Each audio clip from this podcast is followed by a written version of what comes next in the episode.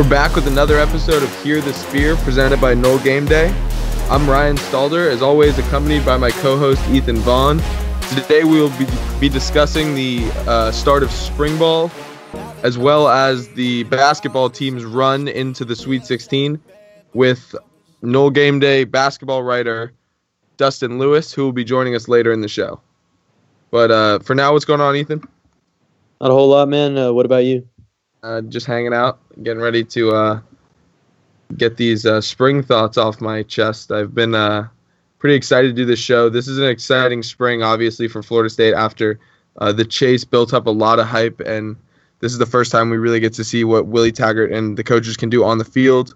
Um, especially, it's exciting because today they announced that I believe the first two practices will be open to the public. Is that right? I'm not sure if it's the first two, because um, I think it uh, it, you might be actually. I don't think it's the first two. Two, two like, of the first practices yeah. will be open to the public, which will really give fans a chance. I know you'll be at at least one of them, Ethan, um, to to see the the new coaching staff uh, work in action, and should be exciting for the fan base. But uh, what are your thoughts just going into the spring? General thoughts? Are you excited? Are you what? What are your thoughts going in? Well, I mean, I think the the, the, there's nothing really you can be other than excited to to see what's going to go on. Um, I'm not sure it's a spring necessarily that is going to give you a whole lot of answers, um, definite answers on anything.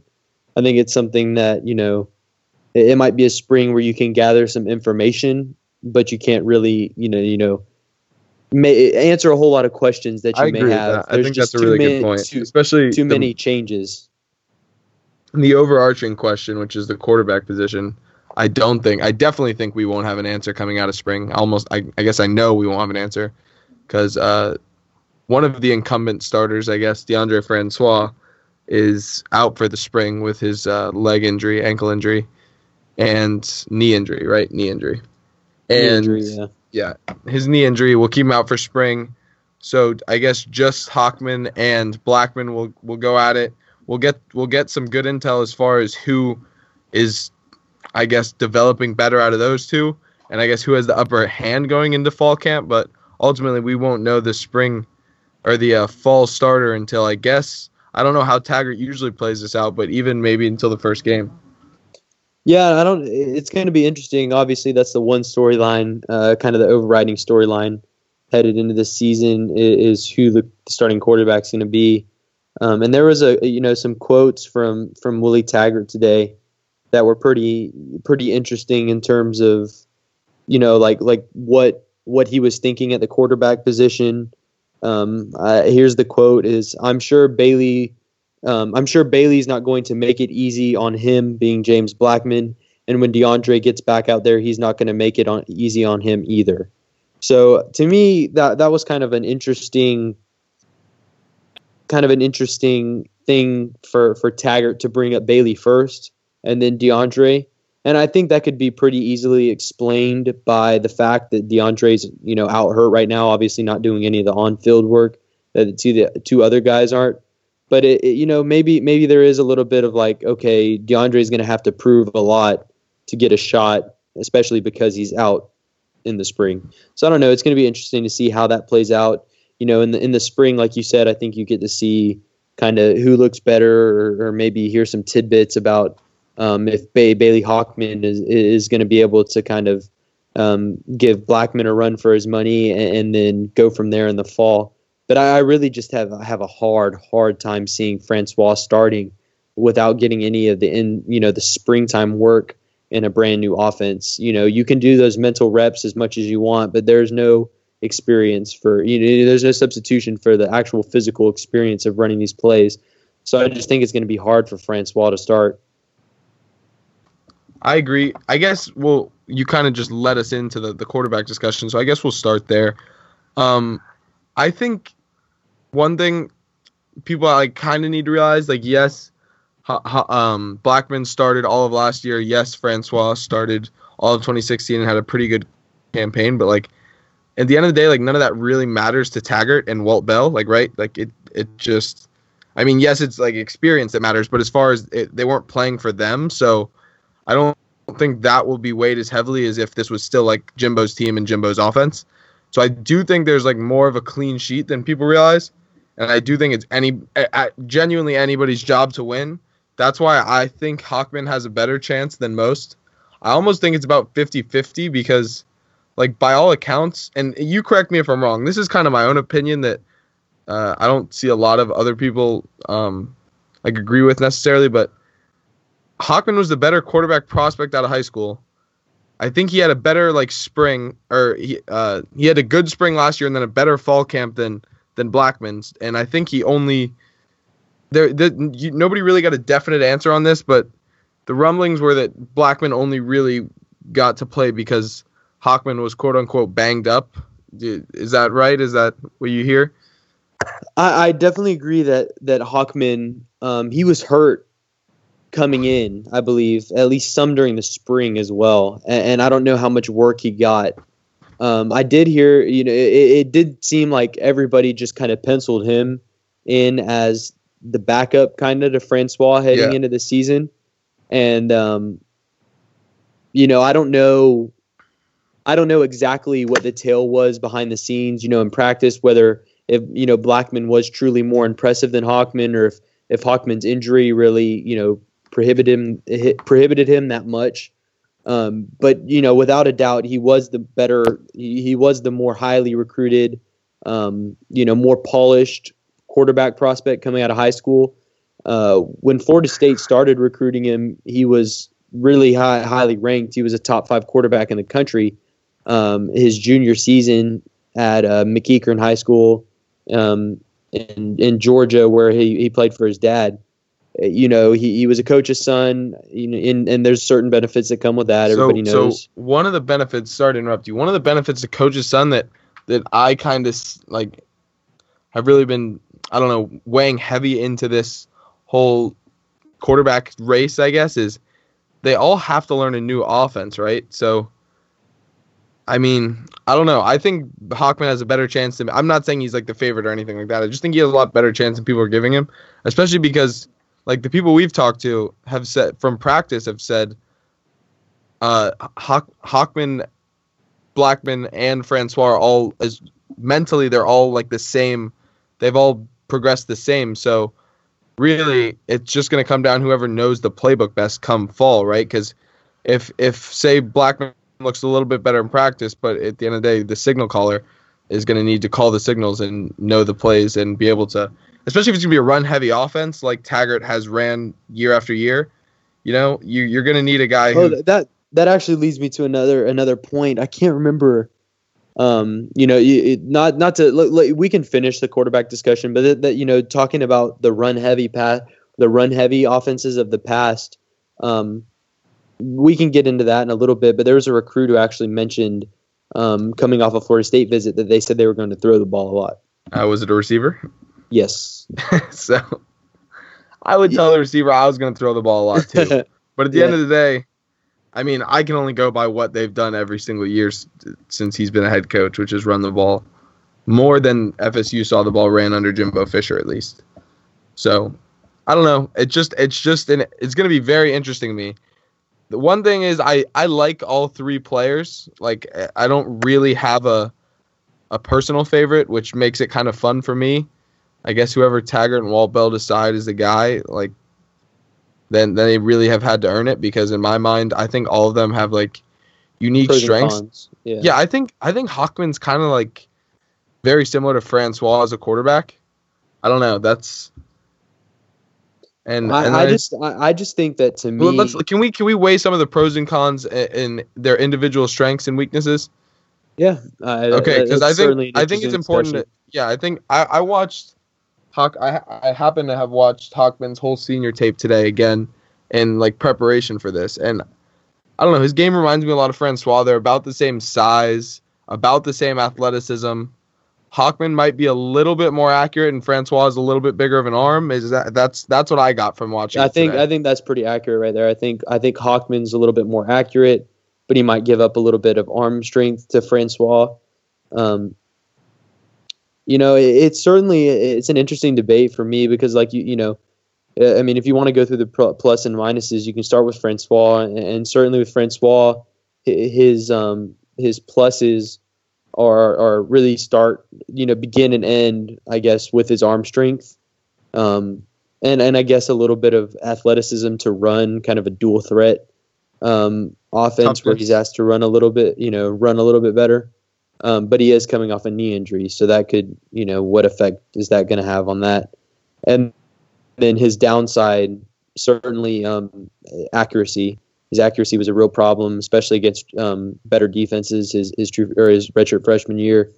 Um, leadership. And, and, yeah, and then leadership. You know, what are you going to get out of him? It it certainly seems like Willie Taggart's been able to get him to take a more active role in participating with the team and things. But it, it, I don't, you know, you got to ask yourself how much of that is saying, okay, things have gotten shaken up. I have a new coach. I have to prove myself to him or whatever. Um, and how much is that is is truly like a change at heart? It's something that's gonna, you know, once the new the new coach feeling kind of kind of rubs off, how much of that is gonna gonna come back through, or how much of it is actually a true change of of character and heart, and only time will be able to tell that. So, um, you know, that, that's something that is is a concern. It certainly seems like Blackman is a better leader by all accounts. I think I don't know. It's it's interesting when you talk about Blackman's strengths and weaknesses as a player because he's the only player that actually got thrust into you know into we, like into yeah, into into into a situation that was a terrible situation. Yeah. So what what would we be saying about Francois and Hockman right now if they, if they had, had to go if they had situation. exactly exactly if if Blackman could have had a year to sit and then hand off to Cook behind a much better like more experienced offense then it, we might be talking about him differently you know it's just you know and, if yeah, as much as I you know I would say that I don't really have a like a single horse in this race I, am certainly a proponent proponent of James Blackman um, you know I think last year, you know, he was caught in a bad situation, obviously, and, and, it seemed like he almost regressed the the longer he played under Jimbo Fisher, and it was just kind of a toxic situation. Very. Um, but the one thing that that really just just stands out to me about him is he his accuracy and, his ball placement. When he has and, time to throw, there's no doubt he's a I very good quarterback. I like I I don't know. I think he was second best quarterback in the ACC this past year, even though it was kind of a putrid year to be honest. It with when given a certain amount of time to throw. Which, I mean, you just go look at some of the throws he makes. Uh, you know, these these deep balls he throws, he puts them like in the perfect up spot. That, that NC State game that in Tallahassee exactly. that we were at, just and, uh, and that was that was his that was his best game. game. That was yeah. his first game and his best game of the regular season until the yeah bowl game. until the bowl game, which was against you know a little bit lesser competition, yeah, lesser pass rush, lesser coverage. But you know that was the thing that really just stands out to me about about Blackman is just the ball placement and and you know when we talked about Francois having the arm strength, I, I think Blackman is right there with him. It's def- he's has, definitely he yeah. You can't you can't delineate between those two when it comes to arm strength. I that's I don't, I don't think so. That's either. like uh, yeah, that's that's not that's a debate you you could debate all day, but at the end of the day, they both have plus arm strength, and uh, no, they, you don't really need any more than than either of them have. Yeah, no, they can both make all the throws you, you need someone exactly. to make. Now, when you get into the cons on Blackman, you know he made some really bad decisions last year, some some some mistakes, and and the key here is obviously you can't you got you got to like figure out where to end the blame, and that's something that the coaches will do through seeing him you know, run their offense. Like it's going to be a simpler offense, an offense that's going to require him to make less reads, um, and, and something that's Def- going to be easier on definitely him. Definitely an easier offense. But it, but you gotta you gotta figure out you know what it's going to be a quick it's to be a different offense as far as a quarterback is concerned it's not a three step five step drop read the defense pre snap and then make sure like it's not it's it's completely and, different. It's going to be half of the reads are going to be whether to hand it off or throw a screen, and it's just completely exactly. different. Oh, and that that brings up another thing actually. In an offense that's going to be screen heavy, I can say with 100% certainty that Francois is not not very accurate on, Yes. on on like screen passes and, and such. This is true. And, and, and it's actually it's actually really important in an offense like Taggart's where these short throws and and, and stuff. And, it's also watching yeah. Blackman this year, he hits for the most part. Now there were a couple times where you know it looked like he was jittery and and a lot of that totally is repetition too. I mean, But- I think but- any I think any yeah. college quarterback should be able to hit the quick screens, man. I But- don't know. The thing, like Francois, literally over a whole season. I mean, I mean, not to not to say that this should like preclude him from being a starting quarterback. oh no, not at all. the screens were like catchable, but a lot of times they like pull the guy wide or or something like that. And, and what really when Blackman got going, he was putting him right on the dot. You know, right where a receiver wants them to be able to, to keep running. And and, and I, I thought that's something that that maybe you know, it not not that Taggart will sit there and practice and be like, all right, he hits the screens on the dots, he's a starter. But something that when you step back and like look at how a guy's running your offense as a whole, As those a whole, plays yeah. might run a whole lot smoother with a guy who can just put it, you know, put it on target and, and give that receiver or that running back room to run. So it's something that that certainly might play into the overall aesthetic of, of like who's running who's running the offense more successfully. Also, one thing that is a completely different, I don't know, change is that a quarterback now is almost like so. So for on the in the 2010 through 2017 offense that uh, Florida State fans just witnessed, Jimbo Fisher called every single play, and with limit, I don't know. I don't want to say QBs didn't have like a lot of input, but as you Jimbo's not giving the play sheet up to anybody, like anybody as far as that goes. But this year, the co- the the quarterbacks, not necessarily going to be calling plays, but with the options that they have in the in the system, it's going to be a lot more of like a coach on the field type scenario.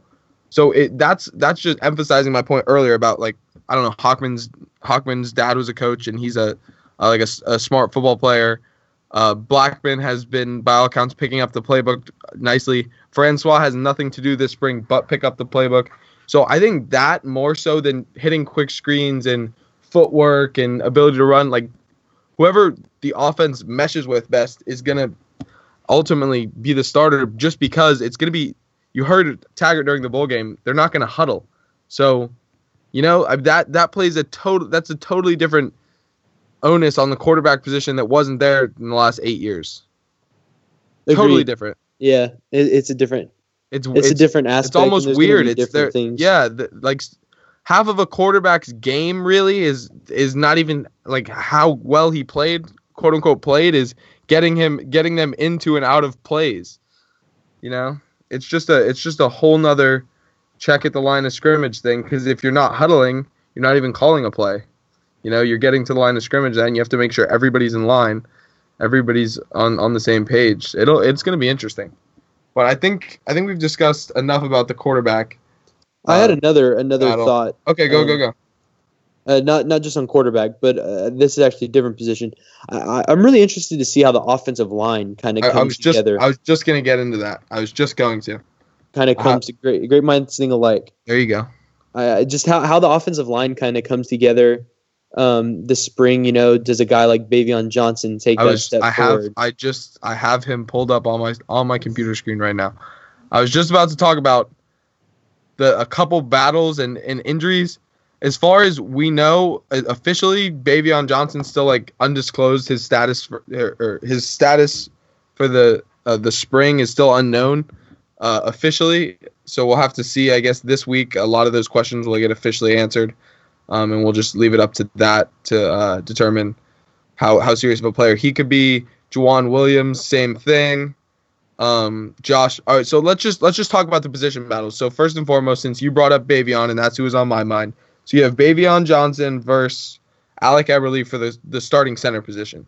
So do you want to? I mean, give your two cents. I know there's not much to know right now, but if you have any nuggets on that, Well, I, I don't yeah, I don't know anything for sure. I think it's going to be an interesting battle. You know, um, the, the center position w- was certainly important in Jimbo Fisher's offense because they had to make a lot of the calls. Now, I haven't I haven't done enough research or heard enough from from any any kind of nuggets or anything about you know what all is going to be asked of a center un, in Willie Taggart's offense and under offensive line Well, coach Greg one- Frey. one thing I know is, is that uh, under Jimbo Fisher, and this is something he did all like his entire time at FSU is just like part of his philosophy, is the the center was asked to go one on one a lot, uh, Mhm. which is why you often saw like Alec Eberle get blown up and stuff. And I think uh, I'm not sure. I have no idea how Willie Taggart runs it, how, how Willie Taggart runs his offense, but I do know that Willie Taggart runs the ball and runs the ball inside the tackles, uh, inside zone as opposed to outside zone, more so than Jimbo. At least when you compare the two offenses, I've watched uh, three or four of the every offensive play from Oregon's games this year, and he definitely runs a lot more inside zone than than outside zone and the counter stuff that Jimbo runs. So I do think that having a powerful center as opposed to like a heady center, like like Eberle is, and I'm not saying Yeah. I don't know, I'm not saying Baveon's not smart, but definitely Eberle has. well, that, has that had was a that was widely grasp. rumored Yeah. Uh, as like is like something that that allowed Eberle to keep that position So, anyways, over you, someone who's more physically. if you have a powerful, I mean, Johnson is basically a powerful right guard playing center, right? yeah, So if you have if you have basically three guards in the middle between uh Minshew, um who Baveon- should benefit from this offense. I think. yeah, Minshew, Baveon, and then Landon Dickerson. I mean, that is a potentially very strong interior play as far as like legitimate strength. When you're talking about Yeah, I agree. That's that's a that's a group of road graders right there. Exactly, exactly. And then on the outside, the the the interesting battle I think will be at left tackle. Um, you have Josh Ball, and you have Jauan Williams. I think Josh Ball is going to start at one of the tackle positions. I'm fairly certain of that. Yeah. So, what what did what did you like or dislike about the offensive tackles? What do you what do you see from Ball that you that what what what makes you think you're you're certain that he starts? You know, he stepped in last year and and, and kind of grew as the season went on and, and had some better and better performances. Um, I think that that's that's just going to be, you know, enough to, to get him over the hump. That that's the one thing, you know, the tackle position because you're coming off the season w- with Rick Leonard um, departing. I, I, think- honestly wa- I honestly wondered or wonder if um, I wonder if you see a guy like um, maybe a, a Landon Dickerson slide outside or something. Well, hold on, Um, hold on. I think I think it would be safe to. I was just about to say. I think it would be safe to assume that there there are two tackle positions and three players vying, three legitimate contenders. Uh, I would say obviously right and left tackle, and then the the three contenders would be Josh Ball, Jauan Williams, and Derrick Kelly. I don't think I don't see I don't realistically see anybody coming. I don't know, like who who Mike Arnold. Maybe you put somebody inside Yeah. and put Dickerson outside. I don't and know. then and then there's a there's a um like an Yeah. Abdul Bello. Um, yeah, Abdul Bello, d- Does, major does something turn on for him? Yeah, yeah, I major mean, dark horse. Uh, but I don't know. Like we know, we know Josh Ball can play. Like you just said, we watched him last year. We Derrick Kelly was one. This I would say the second best player on the offensive line last year when healthy, and he did a lot. They asked him to do a lot last year, and he's a fifth year senior coming back. So, I mean, again, we it with a new staff. The the most interesting part is it's not going to be necessarily the the normal names because new guys are going to get a chance. New and- system, yeah, new there's such a new slate and and new people get a chance. You never know what could come out of the first week of spring practice. You know, Yeah, I know that's good. That's what's going to be super interesting. I mean, super interesting. e- e- even more so than like the blank, and there's certainly a blank slate. The the thing that that really makes it ex- exciting and something that's so different, I guess, is that you know in a different offensive system, different skills and, and different things are going to be more important, and and that's going to allow maybe a different set of players to kind of come out of these agree. battle these battles on top because some of the skills that may not have been as as highlighted in Jimbo Fisher's offense may be something that Willie Taggart puts more of an emphasis on. So not only do you have a blank slate, you also have you know a, a totally uh different set of, of kind of values and and skills that that Taggart might be looking for in his certain position players. Um, and, and so that's gonna you know. It, I think there's going to be a couple surprises, like whole, you know, like holy smokes, that that's weird. Um, yeah, definitely. I think I think you should almost expect that, right? I don't think it's even. It's not even that it might be. There'll definitely be surprised out of spring camp, like, oh, I forgot he was still on the roster. Agreed. Yeah, it, it, yeah, that's going to be you know one of the things that that's going to be interesting to watch is see you know what what kind of what what kind of you know guys like that make an appearance on on an early depth chart or something like that. So just to conclude our offensive line talk and kind of collect our thoughts, I would say that there are three main players for the two offensive tackle positions and Derrick Kelly, Josh Ball, and Jauan Williams. I would say the two guard positions, as long as the coaches want to keep them at guard, I would say they're pretty much locked up with Minshew and Dickerson. Two of them probably mo- probably the two most talented. I don't know, two of the most talented offensive linemen on the team. And then the center position is a battle between Baveon Johnson and Alec Eberle, with maybe Eberle having a slight upper hand because Baveon's coming back from injury and Eberle has been what this is his, this would be his third year starting. Yes. And then yeah, Andrew Boselli isn't really a factor there. I wouldn't think. Andrew Boselli's transferring. Oh no no no! Who's the third string center then? Uh, Corey Martinez. That's right, Martinez. someone- okay, you're someone right. You're there. right. Boselli is transferring. Boselli's from Jacksonville, right? Yeah. Yeah, yeah. I mixed them up. Okay, yes, Boselli's transferring, but yeah, there, there's two main players at the the uh, center position. Period. Okay, so let's just go throughout the rest of the offensive defense. We just gave some pretty good offensive line, some pretty good time to offensive line.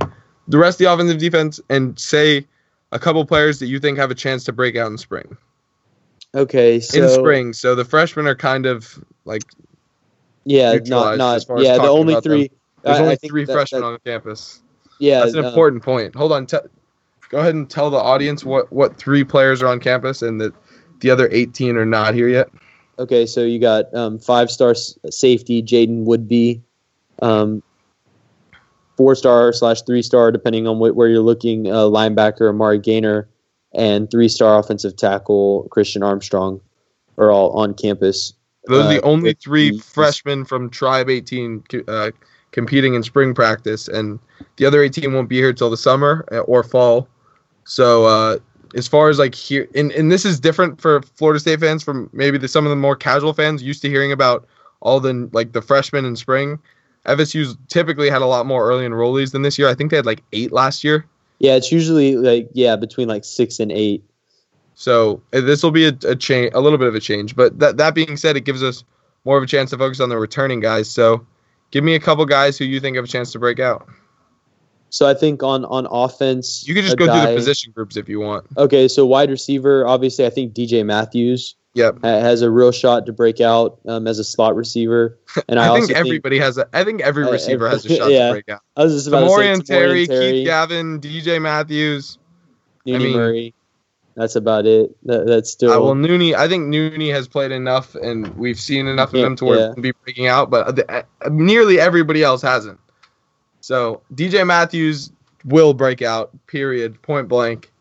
Uh, it'll be really nobody has seen Tamori Tamorrion Terry play. So I mean, yeah, I think that's going to be super interesting. That's that's a that's gonna be a huge like a very interesting thing they have a couple towers outside and then of course you won't get to see all the receiver all the freshman receivers none of them which is i mean i think it's the best uh, uh wide receiver class FSU signed since bowden but i don't know you won't get to see any of them it'll just be focusing on the returning guys so it, that the receiver's very interesting. Everybody has a chance to break out except Nooney because he's already broke out.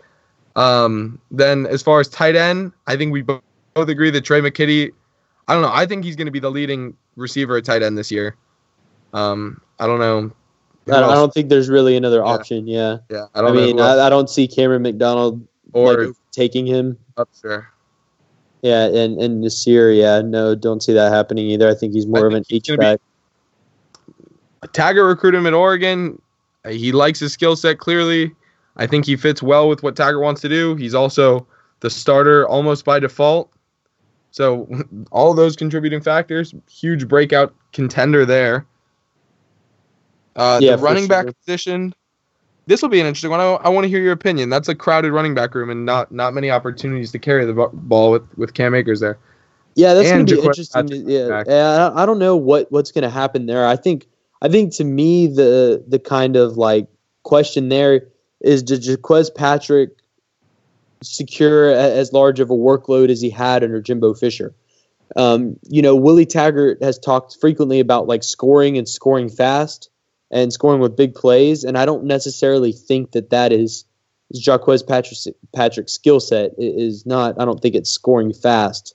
Um, so it's going to be interesting to see. You know, does a guy like Khalan Laborn um, take over and, and really eat into Patrick's carries to where Patrick kind of turns into a short yardage guy, or is Patrick still like a clear cut half of a one-two punch with um, Cam Akers? I think that's I think, the question for me there. I think you put that perfectly. I don't think that Patrick assumes the same role he did last year.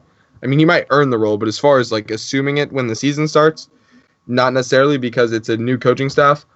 While Tag or while Taggart does want to do different like different, I don't know, his ideals on offense are different, score fast. At the end of the day, it's still about like moving the chains, getting first downs. He runs a lot of like inside runs. So I think it, I mean, he had Royce Freeman last year at Oregon, who's like 5'11", 240. So he's a little bit faster than Patrick, but still, he's it's not like he's a burner or anything. Um, so I I think Patrick will have a role in the offense if, like, I don't think his I don't think his style will will uh, not allow him to have a role in the offense. I think K- Khalan Laborn could not let him have a role in the offense if he really steps up in the the uh, spring and then fall, right? I mean, as far as talent goes. Yeah, no, he definitely has the talent, and, and I think that he might be a little bit more of what Taggart, like I guess, looks for. But yeah. um, in his running backs, but it'll be interesting to see. I don't think there's too many breakout contenders, quote unquote, at running back because your two leading rushers come back next year, though. Exactly. It, it, yeah. Sim- put simply, um, tight end, running back, wide receiver, offensive line, and quarterback. We've discussed them all. Um, let's move to the defensive side of the ball. Because you lost seven starters, there are a lot of potential breakout candidates. Uh, I guess we could start on the defensive line. I think that one's. I think one obvious one comes to mind from probably for you too. Yeah, Marvin Wilson at defensive tackle. I think that one's pretty easy. Um, we saw flashes last year. He just needs to drop the weight and and drop some weight and really uh, dropping weight will allow him to turn into the player that everybody knows that he can be coming out of high school as a five star. Uh, yeah, I think Marvin Wilson definitely most talented maybe player on the defense as far as freak size, speed, power, skill. Uh, then obviously Kaindoh, he it's hard to I'm not gonna call him a breakout player because he played in meaningful games last year. Um, but I think he could potentially be in the conversation at the end of the year as one of the best defensive ends in the country. Just that kind of talent. Um, other than that, no, nothing too crazy on the defensive line. Most guys yeah, you've seen before, been, Christmas been, and Burns. You've seen a lot about, of rotation. Go ahead. It's been talked about that Barnett's going to run a four-three. Correct? Yeah. Yes, it has. It has definitely. Exactly. So you know that to, to me the interesting thing there is does how much play does Burns get? yeah, like w- what what does Burns play? Yeah. You know that that's yeah. the interesting thing to me there. Definitely. So you know you can't. It, it's gonna yeah. That's just gonna be really interesting to see to me. Can Burns be a guy that holds up against the run in a four three? Um, you know, going forward, that that's you know without you know essentially running the, you know the four two five. Um, I will say from what what we've heard about uh, the chase in summer or in uh, winter workouts and primarily Taggart's uh, conditioning system, the chase, uh, is that Brian Burns is definitely assuming one of the leadership roles on defense. Um, another guy that's really stepping up is in the next position group we're going to talk about, which I guess leads us perfectly into that, which is the linebacker group and Dontavius Jackson. While that might come as a surprise to some people, just I don't know his track record. There was a lot of stuff with Jimbo not playing him, and players putting so, on social media free five in reference to letting him play. Yeah, I, as I'm sure you recall, Ethan, right? Oh yeah. Um, so now it's been interesting to hear reports out of spring practice or before pre-spring practice that he's definitely stepping up. Um, he's also been active on social media, saying things like it's going to be different this year and all that stuff. So that's definitely an exciting, I don't know, thing for the defense, and I think he is my biggest breakout contender at the linebacker spot. Yeah, it's going to be really interesting to see. I think um, in in a four three system, I, we talked about this quite frequently in the four-two-five system where you're only playing two linebackers. You you ask your linebackers to do a lot. They they have to be very versatile and, and kind of like like I think Telvin Smith would be like the perfect example of a linebacker who could succeed in a four-two-five. And the problem is with that is they're kind of like unicorns because you ask these guys to you know be strong against the run. They've got to be able to shed blockers and be strong enough to make tackles against the run. But then in a four-two-five system, they're they're asked to cover a lot of vertical space in, in the middle uh, against like tight ends and stuff in the passing game. And I, I think that that you know kind of made it hard for a guy like Dontavius Jackson because he's not necessarily the, the, the guy who's the fleetest of foot. So I think that you know he's somebody that you see uh, like Dontavius Jackson is probably your your Mike linebacker, your middle linebacker in a four three system. Definitely. And I, and I think that allows him to do a little bit more of what he's better at, which is dumping and and filling holes against the run. Yeah. And so I think that- staying in the in between the tackles. Exactly. And, I think in that this between system, in between the hash marks, I should say. this system, you know, better allows him to do that, in my opinion. So I think that's that's a good thing, you know, a, a good another reason to point out the fact not only has he been a vocal leader um, from what we've heard on, on what's going on in in these you know the spring practices uh, and and the, the actually not the practices but the spring workouts, um, but but the better system fit is another reason to think that he's going to break out in this upcoming season. Also, there's I mean, there's potential uh, everywhere for breakout linebackers because obviously doesn't return a lot there. Yeah, that's the Um, scary thing. You're moving from two to three linebackers, um, you know, like traditional stand-up Yeah, yeah. linebackers, not defensive ends, and I don't know how many of those Florida State has. So Yeah, that's, definitely the weakest. I think the weakest position group e- either on the roster, but I think definitely on the defense. yeah, no, um, uh, yeah, without a doubt. Let- let- we can move into DBs and I guess group them as a whole. There's, I, I think there's a lot of room for c- considering you lost both starting safeties in a corner. I think there's a lot of room for potential breakout players here. So, what do you have?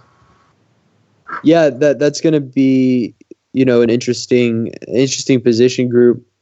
Uh, I want to say like a Carlos Becker um, would be a, a breakout candidate, but he's been hurt so He's still he was in a boot today. at- Yeah, I know. Um, so that that's another problem.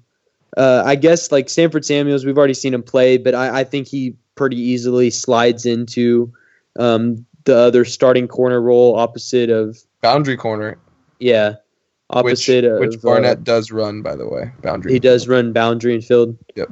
Um, so yeah, there you go. So I think he slides in pretty easily opposite of Levonta Taylor.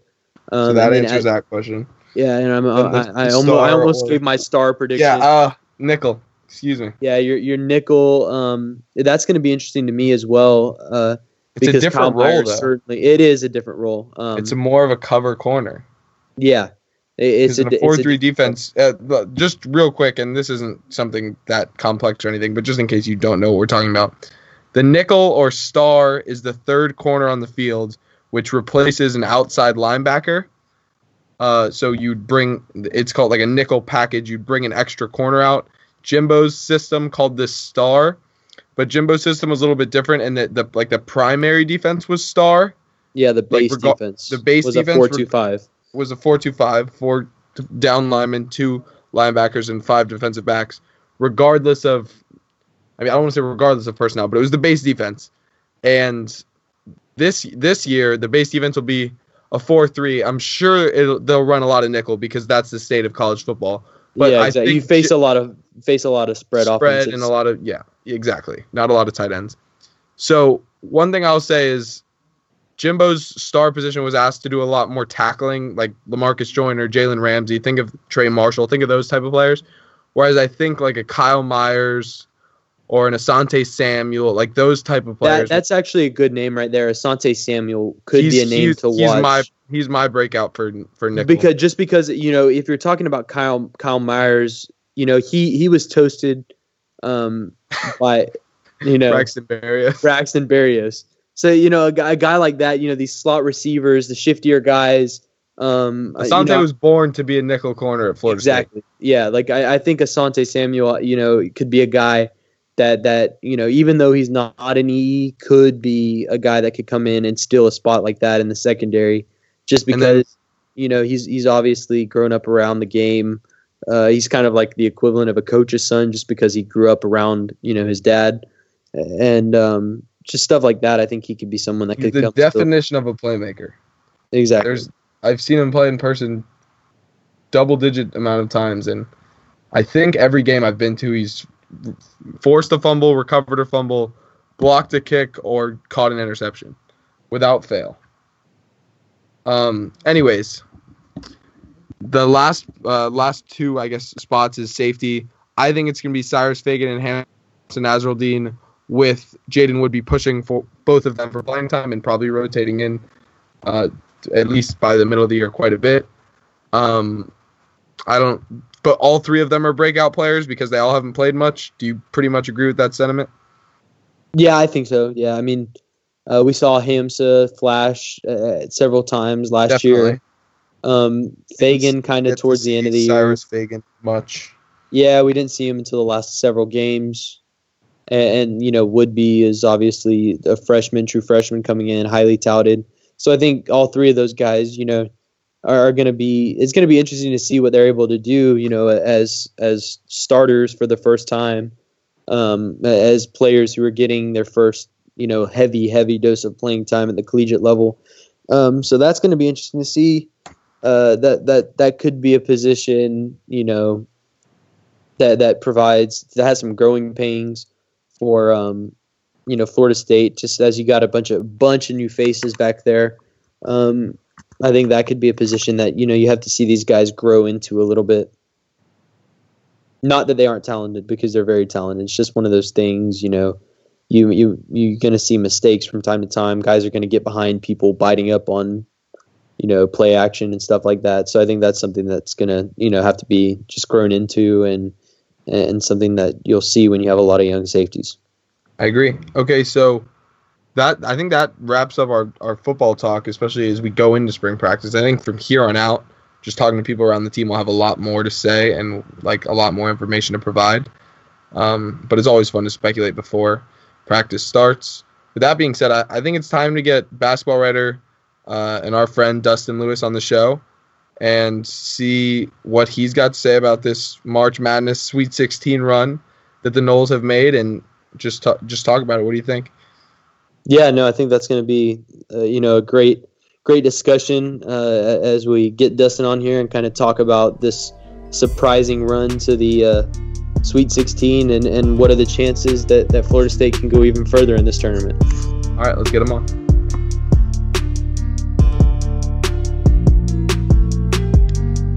All right, now we're back with No Game Day basketball writer and our good friend Dustin Lewis. Dustin, what's going on, brother?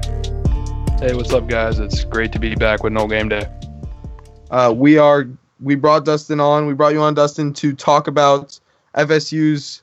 I don't want to say magical yet, but a special run into the Sweet 16 in this March Madness uh, NCAA tournament, and I think it it it wasn't necessarily expected, but uh, I'll let you talk about what you've witnessed so far on the court, Dustin.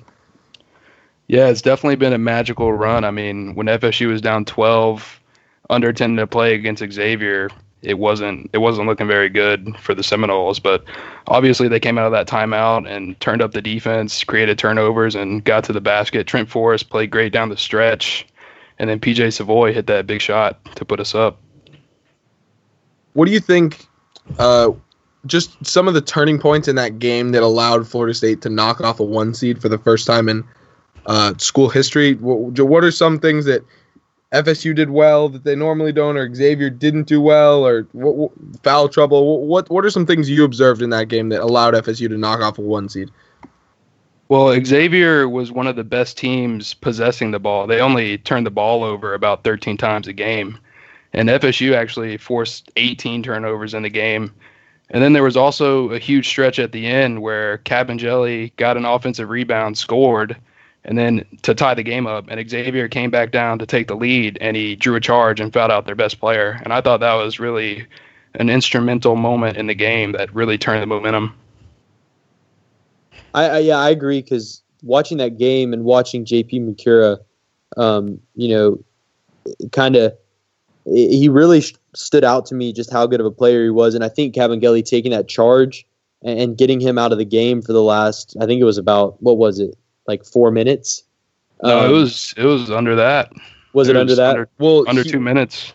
he Was was, under- he was out before that, and then he came back with foul like trouble. four minutes Oh, or yeah, three yeah, minutes to play, saying. and then he came back in, and Kabengele got him on the charge, which Yeah, I like- thought was clear as day a charge. With apparently the announcers didn't. Yeah, I don't know. I, I thought I thought it was pretty pretty Yeah, clear. like definitely like mo- m more of a charge than a than a block. I mean, they called they called the you know they called the the charge on Trent Forrest there at, the halfway line on a fast break, Yeah. Uh, which I thought was a charge. Um, he he did have his feet set. Um, uh, you know, the, my first reaction because it was such a weird area to take a charge was like, no way. But when you watch it, it, it would look like a charge. But I think that's really been like the tail of this run for Florida State is Trent Forrest. Um, you know, he's just as he's gotten healthy, uh, the second half of the season, he's turned into the driving force of this team. Um, like, you know, I, I think everybody saw the stat. He was plus thirty one against um, a plus thirty one against Missouri in the in the the first round game. That that's nothing short of insane. Um, I, I think I'm pretty sure he was plus thirty one, and then when when he was off the court, Florida State was minus sixteen. sounds about um, right. That Yeah. that's just insane, and uh, it, it just shows you that he kind of brings a dynamic to the team that no one else can um, at the point guard position. Uh, his ability to to get to the hoop is kind of unmatched on this team, and so uh, you know that that's been to me the driving force for this run is Trent Forrest play. So yeah, and he was. Oh, sorry, sorry, to interrupt you. Now that now that we have handily knocked off Missouri and upset the number one seed Xavier, we go to Los Angeles to face a West Coast team, Gonzaga. What do you know about Gonzaga and how FSU stacks up against them? It's going to be tough, man. Uh, Mark Few, he's a veteran coach. He's been at Gonzaga since 1999, and Gonzaga has been in the tournament every year since he's been there, which is a ridiculous stretch. They've Wow. been in the the Sweet 16 the last four years, so they're very familiar with this kind of big game. And obviously, Florida State isn't as familiar. This is as far as we've been since 2011. but they really have a true freshman who's stepping stepping up, which is guard Zach Norvell. He's averaging. Who Florida 21 State actually recruited um, pretty Oh. heavily. Wow. Yeah, I didn't know that. But he's averaging 21 and a half points, 7.5 rebounds, and two and a half assists in the tournament. And he Wow. hit eight threes against Ohio State. So Yeesh. he's really been balling out. Yeah, no, But those they're- some crazy numbers right there.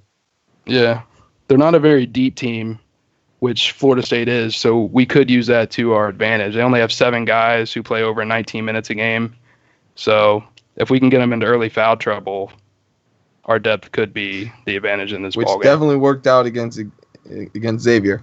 Yeah. Uh, so one thing me and Ethan were talking about, uh, I guess before the podcast and just while we were watching the game, is Xavier and Gonzaga. I don't mean to group them together necessarily, but these are teams that are very well coached, like you said, Mark Few, Mark Few, and uh, Chris. What's Chris his name? Mack. Chris, Chris Mack, Mack. the bald guy, looks like Scott Van Pelt.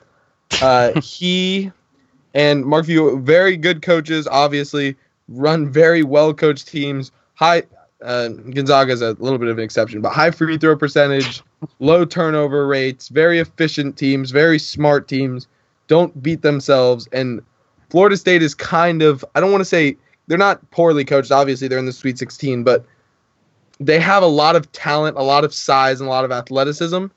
And their their strengths aren't necessarily the little things as much as they are they are those three or four overall like constructs. Would you guys Mhm. agree? Totally. I, I think that that's pretty, you know, like like if you look at, at a team like Gonzaga or a team like um, Xavier, that they're the team that you think of, you know, you throw them in a half court situation, they're going to be able to run plays and execute plays, and and yeah, you know, generally they're going to be the team that, you know, apparently Gonzaga hasn't been, sh- you know, shooting well from the free throw line in the tournament. But typically they're going to be the teams that hit their free throws. They're going to be their, you know, the teams that that take charges and and you know do like the smart heady things that that um you know teams Well, that are coached teams. well. Um, eh, yeah, and kind of their bread and butter is doing the small things. Whereas Florida State, which is is why they a- won you know, 27, yeah, 30 games each. You know, yeah, exactly. That's Right why. there. That's why. Um, you know, Gonzaga has been in the Sweet 16 the last four years, and that's why Xavier was a one seed this year. they're as Um, close to upset proof. Their style of play is as close to upset proof as you can get in college basketball. Exactly. Yes. Granted, I don't know how much of an upset FSU Gonzaga would be at this point, just because FSU just beat the number one seed, you know. But um, anyways, definitely underdogs. Um, Yeah. Dustin, what do you think uh, as far as prediction wise on the game? Do you think how, how what do you, do you like FSU's chances? Do you like them more than when going into Xa- into the game against Xavier? What what do you see in this matchup? What do you see portray like folding uh, folding out in the matchup? I'm definitely more confident heading into this game than Xavier just because of the way Xavier had handled us the previous season and they were a number one seed. So it just felt like a tough matchup coming in. But after knocking them off and the way we played down the stretch, FSU's coming into this game with a lot of momentum, especially on the defensive side of the floor. Offensively, we haven't been very good this tournament, so I'm hoping our better scorers can get going. And also the bench, MJ Walker went 0 out of 6 last game, so I'm hoping he's due for a good game. But same thing with Gonzaga. Some of their best shooters, uh, Killy Tilly, who's a sophomore. I don't know. said if dilly dilly. Killy Killy Tilly. Uh, I, Oh, it's wow. a funny name. Tilly, yeah. yeah. I don't know if that's how you pronounce it, but Killian Tillie, I think Tyrese. is his full name. yeah. He he's shooting 47.9% from deep on the season, and he hasn't made a three in the tournament. So I feel That's like he to be an interesting matchup big for someone. I th- I Yeah. think that they have to put um, Fiondu on on Tillie to kind of be able to take him out there to the perimeter. I think I think Fiondu is going to have to play a lot and and have a really big game against Gonzaga. Yeah, and talking about Kabengele, I, I feel like I feel the same way. He's got to be phenomenal in this game. He had 14 and 12 against Missouri, and then he had that crazy stretch against Xavier. So he's really kind of been the X factor off the bench for this team so far. And Gonzaga's tallest player is only six nine. So with all Their, the star, size, tallest starter is six nine, right? yeah, they don't the- start. They they have one center on their roster, and I don't think they start him. It's the tallest Wow. guy in their rotation. Yeah, So we should really attack the rim. Even our guards are going to be bigger than their guards, and our guards are almost as big as their big men. So Yeah, really. we should attack Yeah. the rim all night.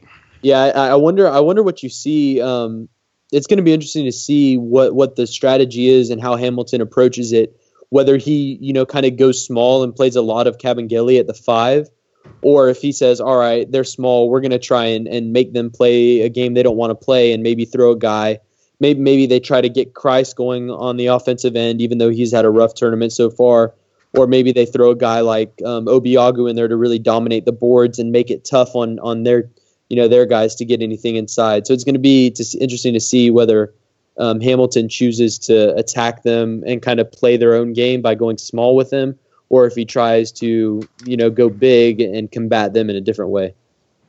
Yeah, well, one thing I noticed watching a little bit of film of uh, Gonzaga against UNC Greensboro, their their first round matchup, they they play really good defense, but if you get them into the pick and roll, they're not a very good team when it comes to switching.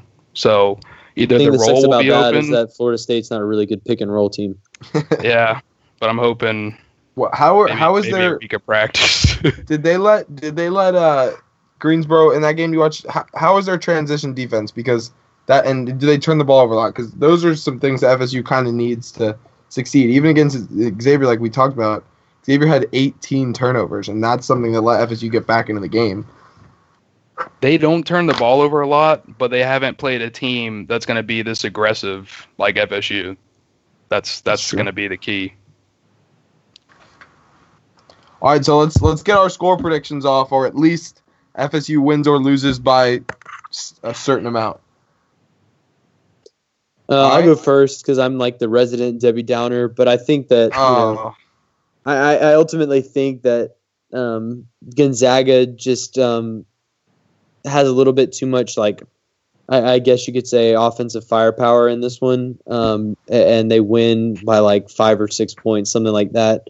Um, I just I just question to a certain extent Florida State's like transition defense and things like that, and and I they have a tendency, you know, people always complain. You see on Twitter, people complain like you know guys always seem to shoot you know like ridiculously well from three against Florida State, and I know it's been kind of proven in the past or, or by people that that like three point percentage against is is really like um you know it's not something that your defense can actively you know like defend against it just it's kind of a luck thing but i do think to a certain extent like florida state lets a lot of like in rhythm threes be shot and i think that that's something that could end up like hurting them against a team like gonzaga with a, a guy who's a hot shooter like norvell is right now and then maybe a guy like killian tillie gets going um, so I, I just you know, I, I, think that there's a very real chance that Florida State could win this game. Um, but I, I, just don't think I like. I'm not. I don't think it's more than there's more than a 50% chance that that happens. All right, so go ahead with the score prediction. Don't beat um, around the bush. All right, I'll say. Uh, I'll say 78 73. Okay, Gonzaga by five. Okay, Dustin, as the expert, let's see what the expert has to say. Step aside. Well, I got to be honest with you guys. If you're calling me an expert, then I've been pretty bad this tournament because I didn't feel good about FSU's chances against Missouri.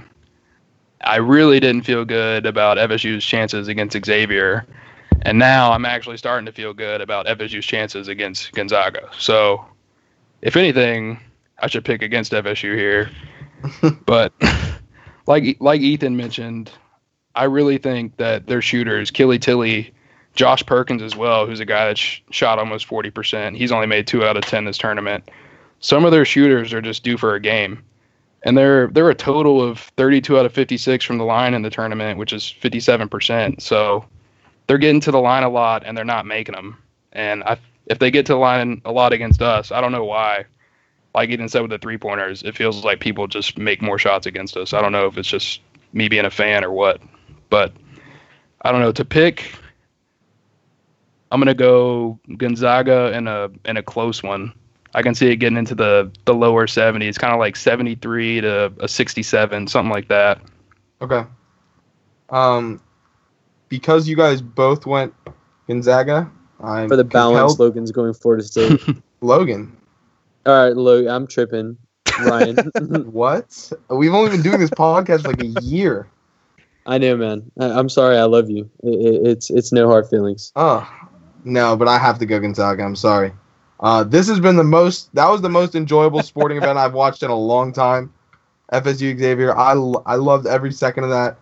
They. I think though Xavier dominated FSU for 36 minutes. Yeah, something that like game, that. And FSU was very fortunate and definitely hit big shots, made big plays down the stretch like they needed to. They were very fortunate to have Xavier's best three players in foul trouble for a lot of the game. Very yep. fortunate that Xavier shot way worse from the free, from throw, the free line throw than line. they typically do. Uh, they got better play from B. Kabengele than they got the rest of the season. Uh, yes, MJ Walker did miss some threes. PJ Savoy had the best game of his career. A lot of things went their way. Trent Forrest was out of his mind in the last five minutes. Um, so I just think unless uh, March Madness is full of miracles, so don't get me wrong, but I, I just don't see another one happening on uh, Thursday night. I, I'll say Gonzaga by eight. Yeah, it just seems like there's too much, like, too many fortunate things happen for Florida State against Xavier mm-hmm. um, to really like expect that to happen again.